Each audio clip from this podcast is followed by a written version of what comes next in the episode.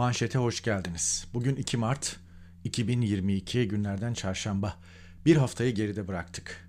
Ne hangi konuda? Elbette Ukrayna Savaşı konusunda. Rusya'nın Ukrayna işgalinin ardından bir hafta geçti. Bir önceki yayında söylemiştim.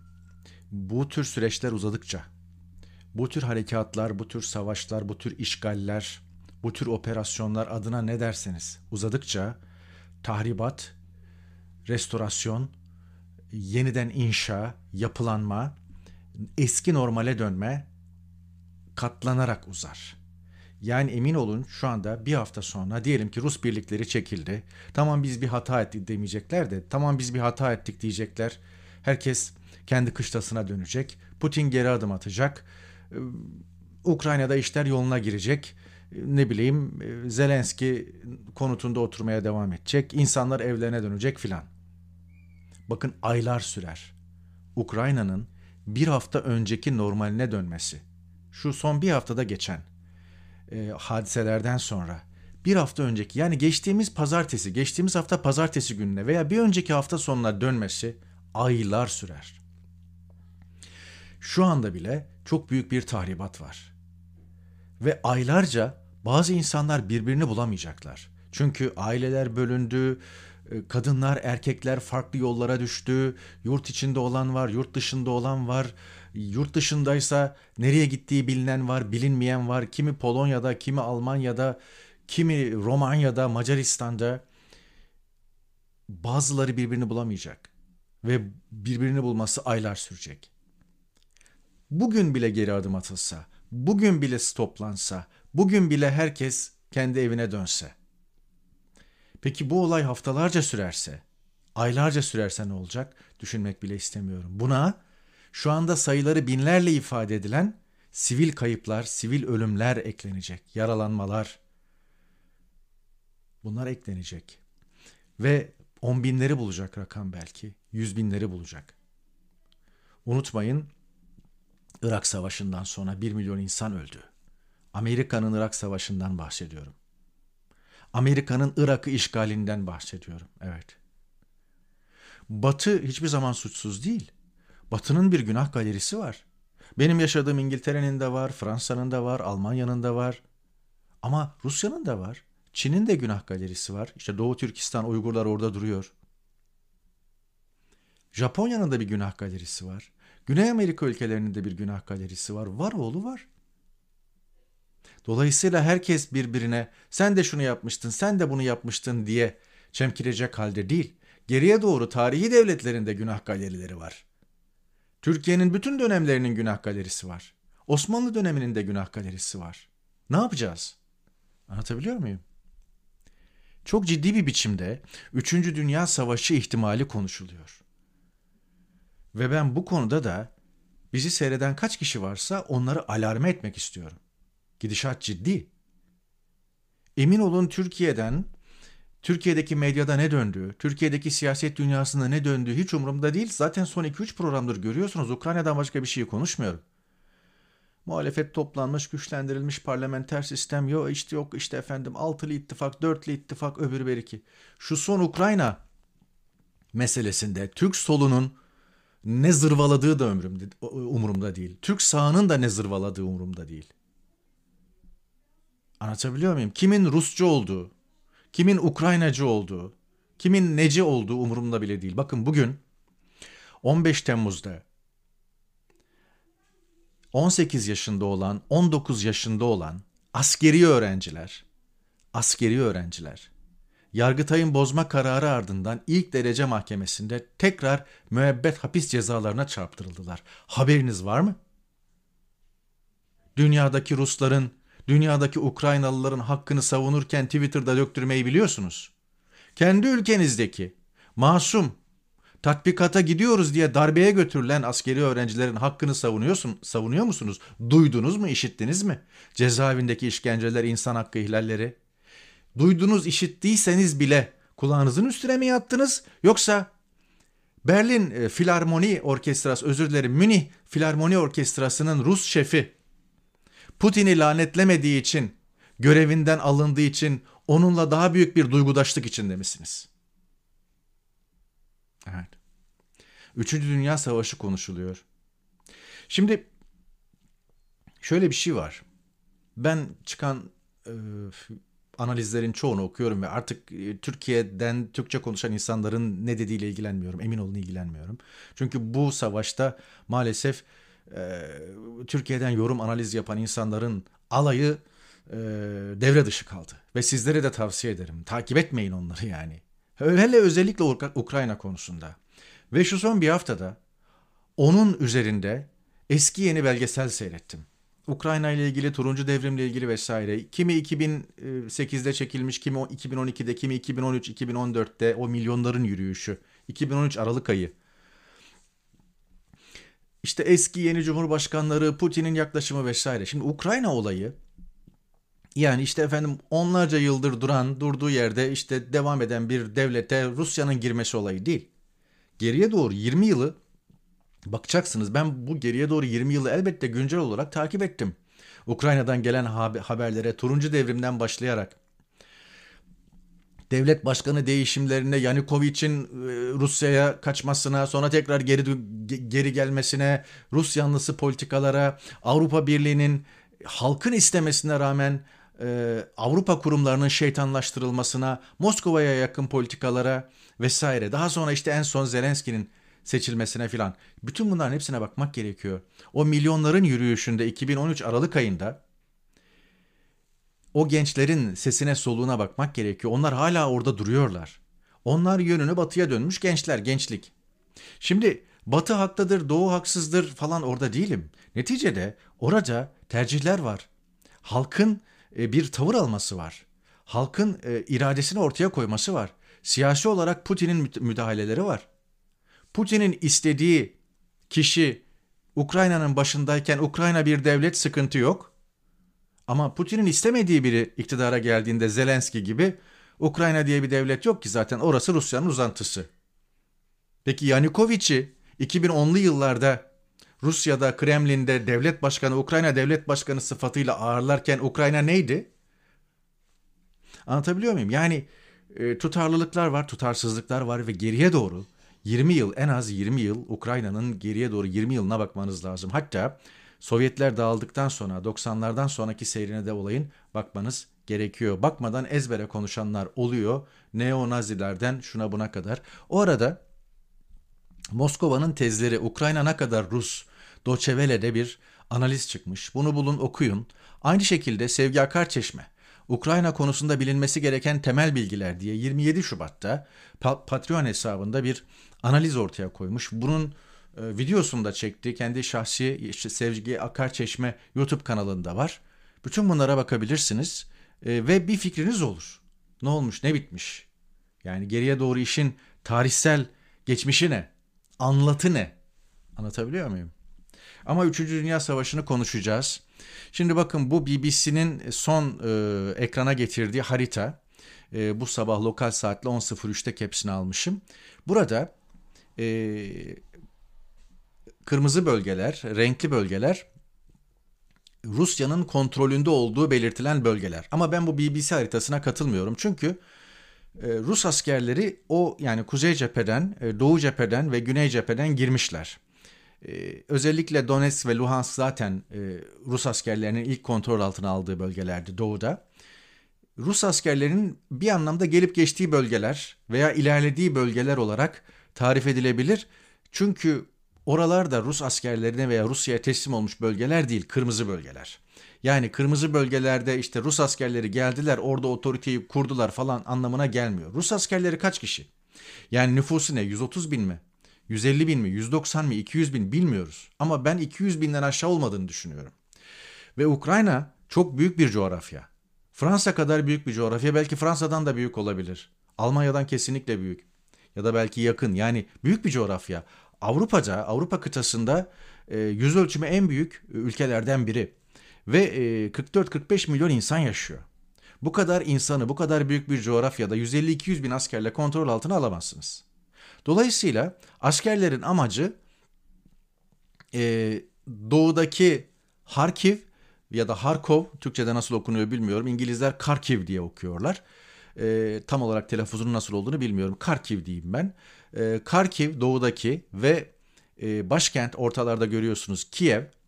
E, ve bu iki şehri, bu iki büyük şehri düşürmeye, bu iki şehri kontrol altına alarak e, Ukrayna yönetimini değiştirmeyi, Ukrayna'da kontrol bizde demeye hazırlanıyorlar ve bunu amaçlıyorlar. Ukrayna yönetimini değiştirmeyi oraya baştan beri söylediğim şey e, mevcut liderliği, Ukrayna liderliğini gönderip, yönetimini gönderip hatta onu yargılayıp e, mahkemelerde işte Sibirya adamlarında falan çürütüp Zelenski ve arkadaşlarını oraya belki Yanukovic eski şey e, 2010'lu yıllardaki devlet başkanı gibi ya da onun gibi birini kukla olarak tıpkı yukarıdaki Belarus'un başkanı Lukashenko gibi idareye getirmek ve ardından e, orayı kendine bağlamak. Bir diğer alternatif olarak ülkeyi baştan aşağı bölen ırmağın bir sınır kabul edilerek, edilerek doğu tarafındaki bölgenin kontrol altına alınıp Doğu Ukraynalıları biz kurtardık e, veya Doğu Ukraynalılara soykırım uğranıyor, uygulanıyordu. Doğu Ukraynalılar esasen Rus, Rusça'da konuşuyorlar falan diye e, bir tez geliştirilebilir. İşte Rusya açısından, Moskova, Kremlin açısından ülkeyi kuzeyden güneye kesen ırmağın doğusu bir anlamda kurtarılmış bölge ilan edilip batısı Ukrayna'ya, mevcut Ukrayna'ya terk edilebilir bilmiyorum. Oraya doğru gidiyor ama görülen şu 200 bin kadar Rus askeri Ukrayna'da e, kontrolü ele alıp özellikle Kiev ve Karkiv gibi kent, kentlerin kontrolünü ele alıp mevcut liderliği düşürüp kendi kukla liderlerini, kendi kukla yönetimlerini iş başına getirip biz bu işi bitirdik demeye hazırlanıyorlar. Evet, BBC'nin haritası üzerine söyleyeceklerim bunlar. Bu da Reuters'ın e, geçtiği son fotoğraf. Dün geçmişti bu fotoğrafı. E, Zelenski ailesinden uzakta işte arkada görüyorsun işte siperlikler falan yapılmış kum torbaları falan var. E, sakal tıraşı olamıyor artık böyle böyle haki renkli tişört ve e, kostümle artık kıyafetiyle dünya e, kanallarına, ajanslarına röportajlar veriyor. Dün de Avrupa Parlamentosu'nda ayakta alkışlanan bir konuşma yaptı. Esasen bu grafik, bu fotoğraf daha doğrusu çok şey anlatıyor. Başlangıç seviyesinde İngilizce bilenler bile orada ne yazdığını anlayabilirler. Ben Rusum ve savaşa karşıyım diyor. Bir paranoyadır gidiyor. Ee, tamam kurum ve kurumlara e, kurum kurumsal bir takım yaptırımlar işte bir takım Putin'e bağlı oligarkların mal varlıklarının dondurulması ne bileyim Rusya uçaklarına veya jetlerine, iş jetlerine neyse her türlü Rus uçağına hava sahasının kapatılması filan gibi şeyler makul karşılanabilir ve e, böylesi bir işgal karşısında askeri tedbirlerdense ekonomik tedbirlere başvurulacaksa can, atı, can acıtacak, can yakacak böyle tedbirler geliştirilebilir. Fakat yahu çok acayip şeyler var. Yani e, ben onlardan birkaç tanesini e, söyleyeceğim size. E, Ukrayna ile alakalı. Netflix'te mesela bir Ukrayna e, yapımı geri çekilmiş. Lerinde farklı talepleri, benzer talepleri var. Enteresan. Litvanya, Rusya'dan gelen tüm sanatçıların ülkeye girmesini yasaklamış. Ee, Kanada'da Rus vodkaları raflardan kaldırılmaya başlanmış. Ne bileyim Avrupa Birliği Putin'in kızının vaftiz babasının e, sanatçı Roldugin'i yaptırım listesine almış. Ee, yazar Paolo Nori'nin Dostoyevski üzerine vereceği ders iptal edilmiş falan. Böyle tuhaf tuhaf şeyler var. E, bunlara gerek yok. Bu e, ekrana getirdiğim görselde şu. E, Rusya vatandaşları giremez diyor. Kapıya asmışlar. Ya sizin Rusya vatandaşlarıyla veya Rusça konuşanlarla ne işiniz var? Ne ne yani suç varsa e, suç şahsidir ve siz Putin rejimi veya Putin'in rejiminin aparatları, Putin rejiminin ortakları, işbirlikçileri kimlerse bunlarla mücadele edeceksiniz. Ekonomik tedbirler elbette, kurumsal ıı, yaptırımlar elbette mutlaka olma. Fakat bireysel Rus, Ruslara veya Rusça konuşanlara dönük tedbirlere no. Yani şu anda bunu gören dünyanın her yerinde yaşayan Rusça konuşan veya Rusça kökenli olan insanlar tedirgin. Amerika'da olsun, Kanada'da olsun, İngiltere'de olsun, Fransa'da, Almanya'da olsun.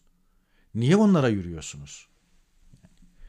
Yani bunu konuşmanın, bugün bu çağda bunu anlatmanın bile bir manası yok ama enteresan konuşuluyor yani. Ve çağdaş dünyada yapılıyor bu. Putin'e öfkeden, öfkeden, Putin'in Ukrayna'yı işgaline öfkeden böyle şeyler yapılıyor. Evet. Yaptırımlar çok önemli. Ee, birazdan Rusya ile ilgili veya NATO, e, Putin ekseninde söyleyeceğim şeyler de var ama Rus halkı yaptırımları cebinde hissetmeye başladı. Telefonları çalışmıyor, banka kartları çalışmıyor, dolarda ciddi bir artış var ve tedirginlik var. Ve bu elbette fiyatlara, yaşam maliyeti olarak falan da dönecek Ruslara. Öbür taraftan enerjide dışa bağımlılığı harika bir tabloyla Avrupa'da listelemiş Euronews. En dışa bağımlı ülke Avrupa'da Malta. Malta gerçi küçük bir ada ülkesi. %98 ile o bağımlıymış. Kıbrıs %93 o da bir ada e, Lüksemburg yani adaların bağımlı olması kadar doğal bir şey yok. Adalar %100 enerjide dışa bağımlıdırlar. Yani kendilerinin üretecek hali yok. Küçük bir ada neticede. Ama yürüyelim. Lüksemburg, Yunanistan, Belçika, Litvanya diye gidiyor. Lit Belçika'nın %78 dışa bağımlılığı var. Mesela İtalya'nın %73, Türkiye'nin %71, Hollanda'nın 68, böyle iniyor. Almanya'nın %64, Avrupa Birliği ortalaması %58. Enerjide dışa bağımlılık listesine baktığınızda en az dışa bağımlı olan ülke Estonya %11 ile İzlanda %12, Bosna Hersek %27, aşağıdan yukarıya bakıyorum dikkate değer ülkeler var mı? İsveç %34 bağımlıymış. E, İngiltere %35 bağımlıymış. E, İngiltere evet %35 bağımlı. O %35'in de büyük bir bölümünü Norveç'ten e, sağlıyor enerjisinin. E, %65'i de iç kaynaklarıyla e, sağlıyor. Haliyle İngiltere o konuda iyi bir noktada enerji enerji konusunda. Avrupa Birliği doğalgaz ithalat, ithalatını nereden yapıyor diye e, bir pasta yapmış ve onu da parçalamış Euronews. %38 ile Rusya'dan ki işte Rus doğalgazına bağımlılık Avrupa'nın e, yani bir anlamda belini kırıyor. Rusya'nın elini güçlendiriyor. Bakalım ileride ne olacak. İkinci sırada Norveç, İngiltere de oradan temin ediyor. Üçüncü sırada Cezayir, Katar vesaire diye gidiyor. Peki şimdi efendim Ukrayna meselesinden dolayı 3. Dünya Savaşı çıkar mı çıkmaz mı ve bu konuda neler söylenebilir? Şimdi deniyor ki işte şey e, Putin Ukrayna'dan dolayı rahatsızdı ve bunu yeni de söylemiyor. Geriye doğru Oliver Stone'un bundan 5 sene evvel çektiği belgeselde de ifade ediyor. Noam Chomsky de daha önceki bir takım beyanatlarında bunu ifade etmiş. Sayısız uzman batılı gazetelerde Guardian'dan New York Times'a kadar bu konuda endişelerini yazmışlar. Demişler ki efendim 96-97'den itibaren NATO özellikle doğuya doğru e, üye kaydetmeye devam ettikçe yani Doğu blok Doğu blokunda Avrupa'nın doğusunda e, Rusya'dan kopmuş ya da sonradan özgürlüğünü kazanmış devletler kim? Estonya gibi, Litvanya gibi, Letonya gibi, Polonya, Macaristan vesaire gibi aşağı doğru Bulgaristan, Romanya'ya kadar NATO üyesi yapıldıkça bu ülkeler e, bu e, Rusya'yı rahatsız etti. NATO bu konuda daha dikkatli yürüyecekti. Özellikle 96-97'den itibaren e, eski Sovyet Sosyalist Cumhuriyetler Birliği'nden kopmuş ülkeleri almakta iştahlı davranmayacaktı. Ha denebilir ki bu ülkeleri NATO zorla mı alnına silah dayayarak mı kendine üye yaptı? Hayır bu ülkeler gittiler bile isteye NATO'ya üye oldular. Başvurularını yaptılar. NATO'da inceledi kabul etti. Bir de işin böyle bir tarafı var. Şimdi dolayısıyla kimi Rusya uzmanları veya Rusya'ya yakın uzmanlar veya Moskova'dan bildiren uzmanlar yahu arkadaş NATO böyle yapmayacaktı. Uyuyan devi uyandırdınız. Putin defalarca uyardı. Ve yani siz niye böyle yaptınız? Yani İngiltere bunu önleyebilirdi, Amerika bunu önleyebilirdi ama bilakis yangına körükle gittiler. Tamam da kimse Ukrayna'yı işgal etmedi. Ayrıca Ukrayna NATO üyesi olmadı. Fakat e, Moskova NATO'dan Ukrayna'yı NATO üyesi yapmayacağız. Ukrayna'yı Ukrayna'yı NATO'ya almayacağız. Böyle bir niyetimiz yok açıklaması yapılmasını, böyle bir kendisine garanti verilmesini, teminat verilmesini istedi. Ama NATO Amerika'da bunu yapmadı. Haliyle de Putin Ukrayna'ya girdi. Şimdi eğer NATO bunları yapsaydı Putin Ukrayna'ya girmez miydi bilmiyoruz. Girer miydi girmez miydi bilmiyoruz. Fakat özellikle Rusya uzmanları bu tezi işliyorlar. Diyorlar ki Amerika, İngiltere, NATO üzerine düşeni yapsaydı uyuyan devi uyandırmazdı. E peki ne olacaktı? Putin bugün yapmayacağı, yapmadığı şeyi 3 sene 5 sene sonra yapabilirdi. Veya işte belki onlar Rusya'da bir iktidar değişimi mi istiyorlardı? Yani Putin'in e, şu anda tutmuş olduğu nokta bir otokrat olarak, çılgına dönmüş bir lider olarak, ordusunu maceraya sevk eden, egemen bir devleti işgal eden ve tamamen haksız nedenlerle, haklı hiçbir neden yok. Tamamen işte NATO ile aradaki bir işte efendim inatlaşma. Amerika ile arada bir inatlaşmadan dolayı yapılan bir harekat var. Yani şimdi biz NATO'yu suçlayacağız, Amerika'yı suçlayacağız, İngiltere'yi suçlayacağız. Bak e, Putin'i siz kışkırttınız. Bu adam deli zaten. Yani siz o konuda adamın suyuna gitseydiniz bunlar olmayacaktı. Bu analize katılmam mümkün değil. Bir şey olacaksa olur, olmayacaksa olmaz. Artı yani otokratlar diktatörlere yani ne istedilerse verecek misiniz? Her istediklerini, her koparmak istedikleri tavizi. Bak bana bunu vermezseniz saldırırım ha diyen herkese tamam tamam sen saldırma yeter ki aman usludur biz ne diyorsan onu yap yapacağız falan mı denecek? Öbür tarafta katılıyorum 96-97'den itibaren NATO doğuya doğru açılmayı, yeni üyeler kaydetmeyi falan tekrar düşünebilirdi, değerlendirebilirdi. Stratejik olarak e, bu konularda biraz daha temkinli davranabilirdi. Bu analizler de haksız değil. Ayrıca Varşova Paktı vardı ve NATO da ona karşı vardı. Yani eski Soğuk Savaş döneminde e, Rusya ve muhipleri bir anlamda Amerika ve muhipleri karşı karşıya gelmişlerdi. Sıcak bir harp yoktu ama Soğuk Savaş koşulları içerisinde bir cepheleşme olmuştu. Aynı, bu cepheleşme silahlanmayı da beraberinde getirdi. Nükleer silahlar Rusya ve işte pek çok federasyon veya işte devlet, devletçik neyse kurulduktan sonra NATO neden vardı? Veya NATO neden var olmaya devam etti? Bu da ayrı bir soru işareti. NATO da kendini lave etmeli değil miydi? Çünkü karşıda NATO'nun kurulma nedeni olan, varlık nedeni olan cephe çöktü. O cephe çökünce e, sizin de dağılmanız icap eder. E, bu da haklı bir tez. Bu da haksız bir tez değil. Ama son tahlilde elbette İngiltere'ye karşı öfke olabilir, Avrupa'ya, Batı'ya karşı öfke olabilir ama bu Putin'in Amerika ile savaşı. Putin'in Biden'la savaşı. Rusya'nın Amerika ile savaşı veya inatlaşması.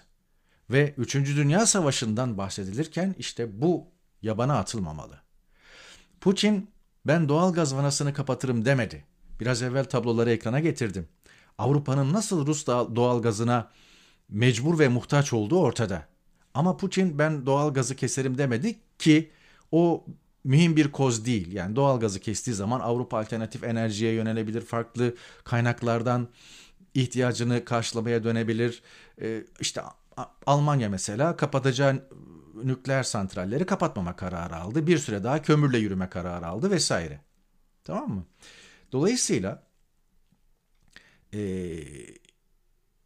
tek kartı olan atom bombası nükleer kartını açtı. Ve alarm etti. Putin'in elinde başka bir kart yok. Yani ordusu evet dünyanın en güçlü ordularından biri ama o da bir yere kadar. Artı e, ekonomisi Avrupa'da Fransa ile İspanya ile İtalya ile falan, falan boy ölçüşecek kadar. E, Çin gibi, Macaristan gibi e, bir takım müttefikleri de kendini yalnız bırakmış durumda. Yani Macaristan mesela o Orban'la e, mesafeli değil e, tamamen mesafesiz bir görüşme gerçekleştirdi Putin Moskova'da ama Orban da Avrupa Birliği ile birlikte e, hava sahasını Rus uçaklarına kapattı. Aynı şekilde Azerbaycan lideri Zelenski'yi, Ukrayna liderini aradı ve e, yakıt ihtiyacınız varsa, petrol, yakıt ihtiyacınız varsa desteğe hazırız dedi. Aynı şekilde Rusya'nın kınanması, e, Birleşmiş Milletler'de Rusya'nın kınanması oylamasında Çin çekimser kaldı. Yani Çin'in Rusya ile müttefik olduğu düşünülürdü ama e, Çin orada çekimser kalarak yani Putin'in hareketini ne onaylıyorum ne de onaylamıyorum dedi. Bütün bunlar önemli veriler ve Putin'i bir anlamda köşeye sıkıştıran veriler. Önceki mücadelelerde belki Putin'in dostları ve muhipleriyle çevresi genişti. İttifak halkası biraz daha genişti, güçlüydü ama bu defa epey yalnız. Yani Rusya Cumhuriyeti'nden başka kimse yok ve dünyada bu yalnızlaşmayı telafi edebileceği bir sistemi de yok Putin'in. Yani siz bütün duvarlarınızı indirirsiniz. Swift'ten mi çıkartıyorsun? Hesaplara el mi koyuyorsun? Oligarkları tas e, tasfiye mi ediyorsun? Hava sahasını mı kapatıyorsun? İthalatı, ihracatı mı kesiyorsun? Ee, ne bileyim her türlü ambargoya beni maruz mu bırakıyorsun? Ben kendi kentine yeten bir ülkeyim. Ee, efendim kapatırım sınırlarımı, çekerim duvarlarımı. İçeride ben halkımı beslerim de, halkımı eğlendiririm de, halkımın her türlü ihtiyacını da karşıla, karşılarım. Sen istediğin kadar beni e, yalnızlaştırırsan yalnızlaştır. İstediğin yaptırımı da uygula diyebiliyor mu? Bence diyemez. E, Putin e, dünyada, batıda bu denli büyük bir yalnızlaştırma operasyonuna maruz kalacağını e, beklemiyordu. Artı kendisine ya, kendi yine yalnız hissetmeyeceği bir e, dostlar grubu e, kurabilir miyim? İşte Doğu bloku ülkelerinden Macaristan gibi veya işte Çin gibi hemen altında ve ekonomik olarak da ihtiyaç duydu ve Rusya'nın en önemli ekonomik partneri Çin gibi. Ama Çin'in en önemli e, yani Çin'in önemli ekonomik partnerlerinden biri de Ukrayna. Yani Çin bir anlamda Rusya'ya tamam senindeyim derken Ukrayna'da söz konusu. Yani bir anlamda herkes de bakın hiç Türkiye'ye sıra gelmedi birazdan bakarız. Bir anlamda herkes de bir denge politikası götürüyor. Ayrıca maça bakıyor. Yani kim alacak bu maçı? Son düdük çaldığında kim galip olacak? Kim galip gelecek? Batı cephesi mi? Putin cephesi mi? Ondan dolayı da ne batıya yatırım yapıyorlar, özellikle ortadaki e, gruplar veya ortadaki ülkeler ne de Putin'e yatırım yapıyorlar. Evet. İngiliz petrol devi e, British Petrol'ün ardından e, Shell de Rusya'daki enerji yatırımlarından çıkıyormuş. Yine e, BBC Russia Today'i soruşturma altına aldı. Russia Today İngilizce versiyonu İngiltere'de var. Hatta Freeview dediğimiz dijital karasalda da serbestçe izlenebiliyor. Elbette Russia Today yayınlarından İngiltere rahatsız ama aynısını BBC içinde Rusya, Moskova uygular diye çekiniyorlar. Çünkü Moskova'da da BBC bürosu var ve oradan bildiren muhabirler var. Böyle bir durum. Dünya piyasalarında buğday fiyatları 14 yılın zirvesine çıkmış fakat Türkiye'yi ilgilendiren tarafı buğday ithalatının %90'ı, ayçiçek ithalatının %68'i Rusya ve Ukrayna'dan. Evet.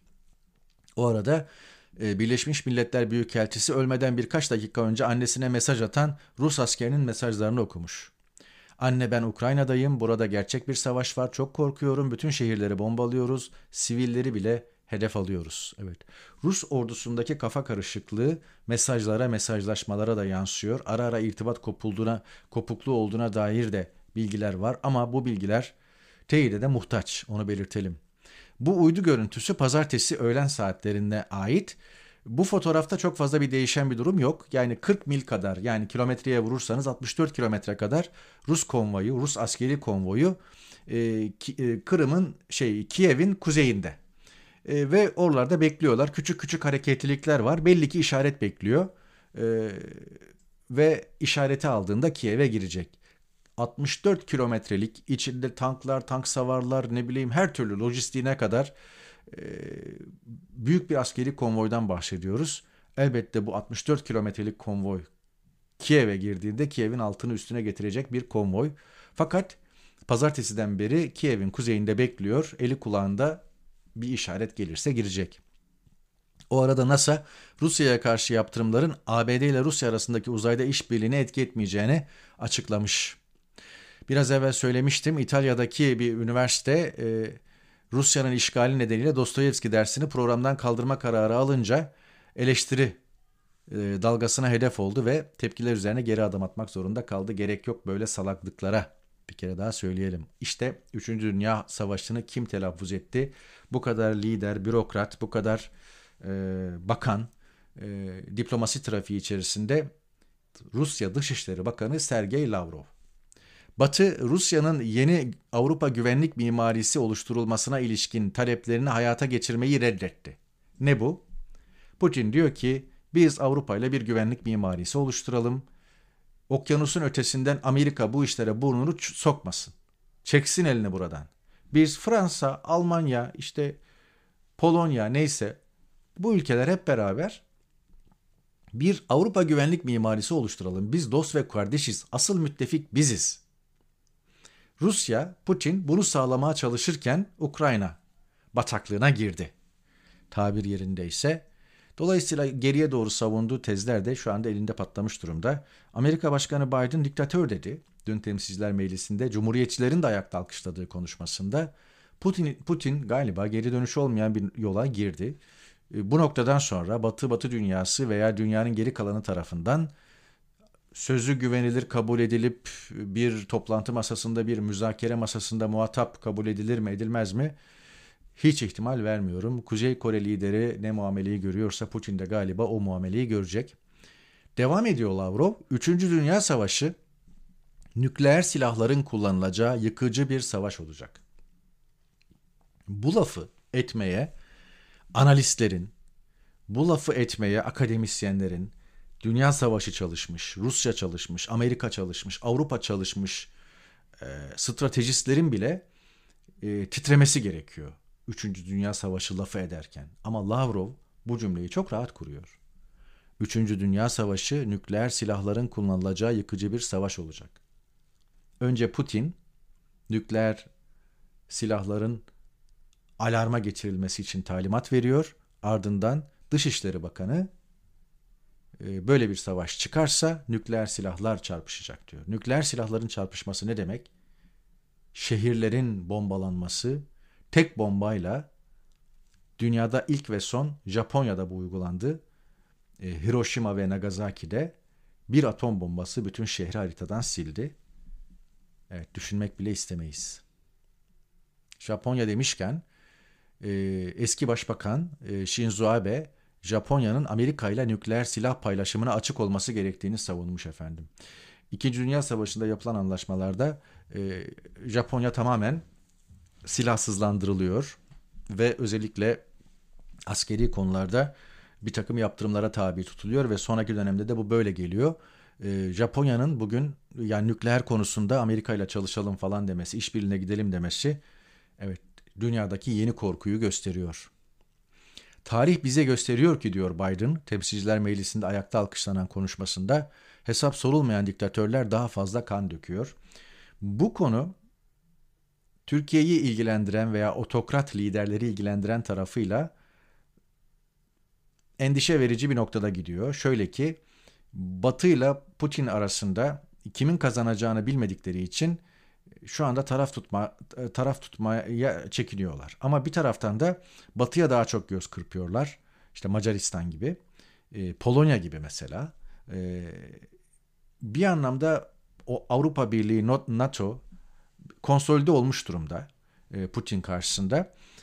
Eğer bu mücadelede Batı güçlerinin dediği olursa yani ya da Batı sözünü dinletirse Ukrayna'da Putin'in istediği olmazsa bu otokratların ve diktatörlerin bir anlamda sonu demektir. Evet. Eskisi kadar güçlü olamayacakları anlamına da geliyor. Birleşmiş Milletler'in Yüksek Mülteci Komisyonu savaş bu boyutta tırmanmaya devam ederse 4 milyon kişi mülteci durumuna düşebilir demiş. Evet. Az değil yani. Ömer Murat Navalski e, yolsuzluklarını ortaya dökünce Putin'in dengesi bozuldu. Tarihe Rusların büyük bir lider olarak değil, yolsuz otokratlardan biri olarak geçeceği duygusuna kapıldı. Dengesini iyice kaybetti. Büyük bir hamle yapmak istedi diyor. Erdoğan'la paralellikler de var bu hikayede diyor. Erdoğan değil başka liderlerle de paralellikler var. Ahmet Gurucan enteresan bir tespit yapmış. Son günlerde duyduğum en anlamlı sözlerden biri kader değirmeni ağır ağır döner ama ince ince öğütür. Evet. Yeni dünya şekillenmesi içerisinde otokrat liderlerin, otokrat rejimlerin sonu geliyor gibi bu vesileyle kimsenin aklına gelmeyecek bir gerekçeyle veya bir olayla. Sevgi Akarçeşme paylaşmış. Rusya kendi toplumuna zayiatı bildirmemek için ölü askerlerine bile sahip çıkmıyor, tahmin ettiklerinden çok daha fazla kayıp veriyorlar. Zorunlu asker olarak gidenlere de yazık. Evet. Dövizde yazan benim kabahatim değil, onu kaldıranın kabahati. Ee, bu kadar tepki de olsun. Uğur Gürses paylaşmış, Britanya yeni bir yasa çıkarıp paravan şirketleri ardına alıp mülk sahibi olan yabancıların kimliklerini ortaya çıkaracakmış. Birkaç yayın önce, birkaç analiz önce de söylemiştim. Asıl samimiyet testi oligarklara dokunmak. Asıl, asıl samimiyet testi, testi Kremlin'in ve Kremlin'in aparatlarının servetlerinin peşine düşmek tüm dünyada. Sıkar biraz bu. Kolay bir şey değildir. E, çünkü ülkeler bir anlamda kendi kasalarına da dokunacaklar. O paralar İsviçre'lerde veya vergi cenneti adalarda falan aklandı. E, nice kara para. E, ama görülen o ki iş oraya doğru gidiyor. Biden'ın açıklamasında da bu var. İngiltere'nin attığı adımlarda da bu var. Tamam biz 15-20 sene hep beraber bu paranın keyfini sürdük. Ama artık bu saadet dönemi bitti demeye hazırlanıyorlar. Henüz bir şey olduğu yok. Sadece niyet beyanı var. Cengiz Aktar paylaşmış. Aralık 1989'da Romanya diktatörü Çavuşescu kurşuna dizildiğinde bir tek Türkiye'de Çavuşescular ölmez sloganıyla yürüyüş yapılmıştı. 32 sene sonra kamuoyunda pek bir fark yok demiş. Nesrin Nas, Putin bu savaştan galip çıkarsa Karadeniz'de bir Rus denizi olacaktır. Türkiye bu ihtimal hiç yokmuş gibi davranıyor demiş. Yine Ömer Murat, Putin'in kalması halinde Rusya'nın büyük devlet statüsünü kaybedeceğini gören Ruslar, Zevahir'i kurtarmak için aniden Putin'i devirip Batı ile masaya oturabilir tahmininde bulunmuş. Dönelim Türkiye'deki birkaç analize. Erdoğan Ukrayna krizinde Avrupa ve Amerika'nın sergilediği kararsız tutum filan falan. Türkiye'nin herhangi bir tutumu var mı? Ne olur varsa bana söyleyin. Herhangi bir yaptırım kararı aldı mı? Rusya'ya, Putin'e, Kremlin'e karşı? Herhangi bir tavrı var mı laf dışında? Halbuki aynı Erdoğan sadece laf üretiyorsunuz, bir şey yapmıyorsunuz diyordu. Fakat kendisi laf üretiyor. Ben de eleştiriyorum bu politikaları. Türk muhalefeti Meral Akşener'in bu e, Akşener'in bu lafı çok dolaşımda grup konuşmasında konuştu. Putin haddini aşmıştır.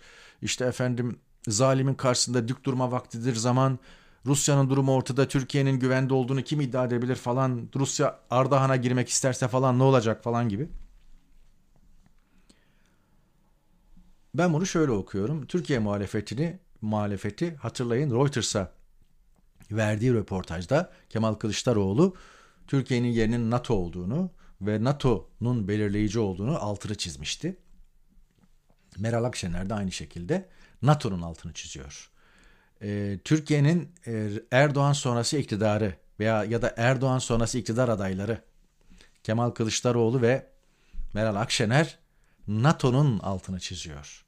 Bu Putin karşıtlığında ya da Putin karşıtı, savaş karşıtı, işgal karşıtı olmak değil bu. NATO ortak paydasında buluşmak. Böyle okuyun. Ee, ve belki de e, bu çıkışı yaparak Batı'ya, NATO'ya o anlamda e, bize güvenin demek istiyorlar. Erdoğan da öyle söylüyor ama bence Erdoğan için iş çok e, çoktan tren kalktı.